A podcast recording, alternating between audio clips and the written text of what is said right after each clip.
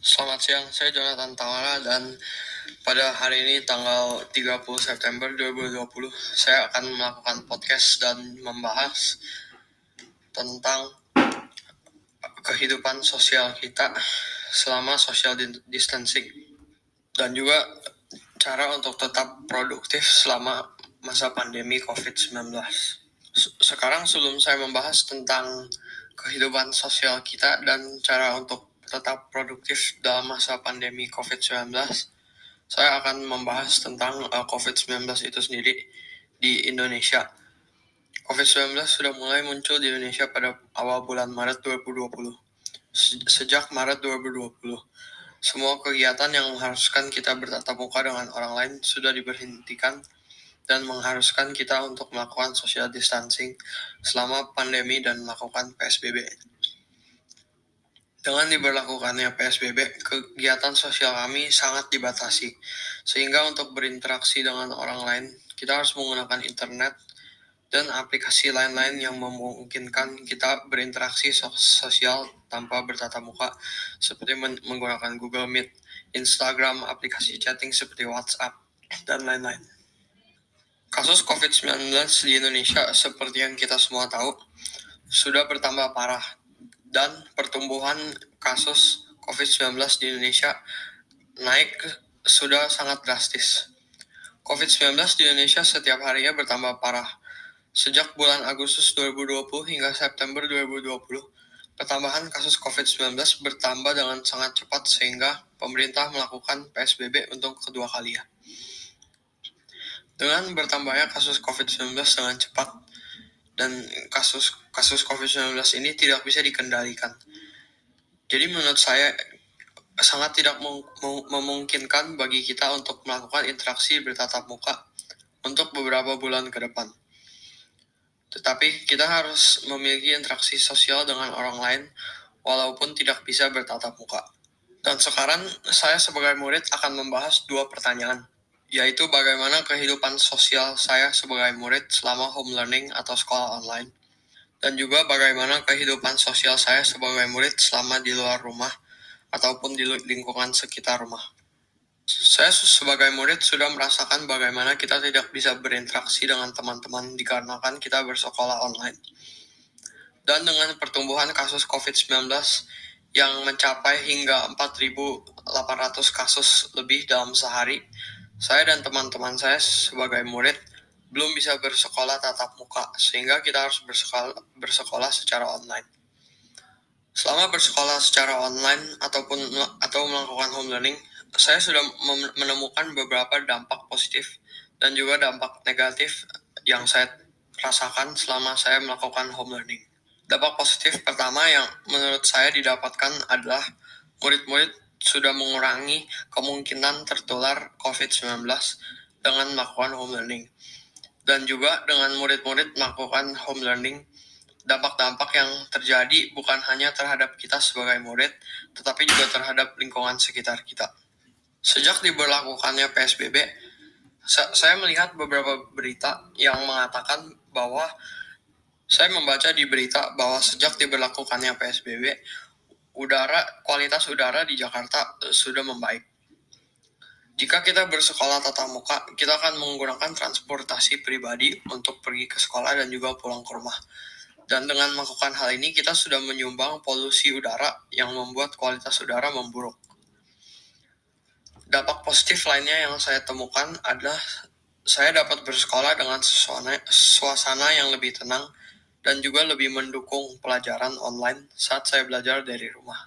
Tetapi dengan beberapa dampak positif yang didapatkan dengan bersekolah online, saya juga menemukan dampak-dampak negatif yang cukup banyak. Dampak negatif pertama yang saya rasakan adalah koneksi internet yang buruk. Untuk bersekolah secara online, kita memerlukan koneksi internet yang sangat bagus karena koneksi internet berperan paling penting dalam melakukan sekolah online. Dan dengan koneksi internet yang kurang stabil, kita sebagai murid akan merasakan halangan-halangan selama pembelajaran. Dampak negatif kedua yang saya rasakan adalah melakukan pembelajaran secara online lama-lama dapat mengganggu kesehatan kita sebagai murid. Selama pembelajaran online, kita sebagai murid diharuskan untuk melihat layar komputer kita selama 7 jam setiap harinya. Dan dengan ini, kita akan merasakan mata kita yang mulai tidak enak. Dampak negatif ketiga yang saya rasakan adalah tugas-tugas yang sangat banyak. Dikarenakan kita bersekolah online, guru-guru memberikan murid-murid tugas yang lebih banyak dengan kita sekolah secara langsung. Berbeda dengan kita bersekolah secara langsung, tugas-tugas yang kita dapatkan tidak sebanyak tugas-tugas yang kita dapatkan selama pembelajaran online. Dengan beberapa dampak negatif yang saya temukan dan juga rasakan sebagai murid, saya berpendapat bahwa pembelajaran secara online itu kurang efektif. Sekarang saya akan membicarakan hal-hal yang saya sudah rasakan berkehidupan sosial di rumah dan lingkungan sekitar selama masa social distancing. Dengan adanya social distancing, kita disarankan untuk mengurangi berpergian keluar yang tidak diperlukan untuk mengurangi penyebaran virus COVID-19. Tetapi sejak diberlakukannya new normal pada bulan Juli, kita sudah dapat berpergian keluar dengan melaksanakan protokol-protokol kesehatan yang sudah diberikan oleh pemerintah.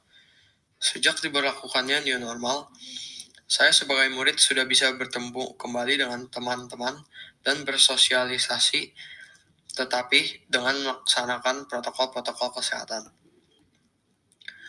Tetapi dengan adanya wabah virus COVID-19, kita akan menggunakan waktu kita di rumah lebih banyak. Oleh karena itu, kita harus tetap produktif selama kita berada di rumah.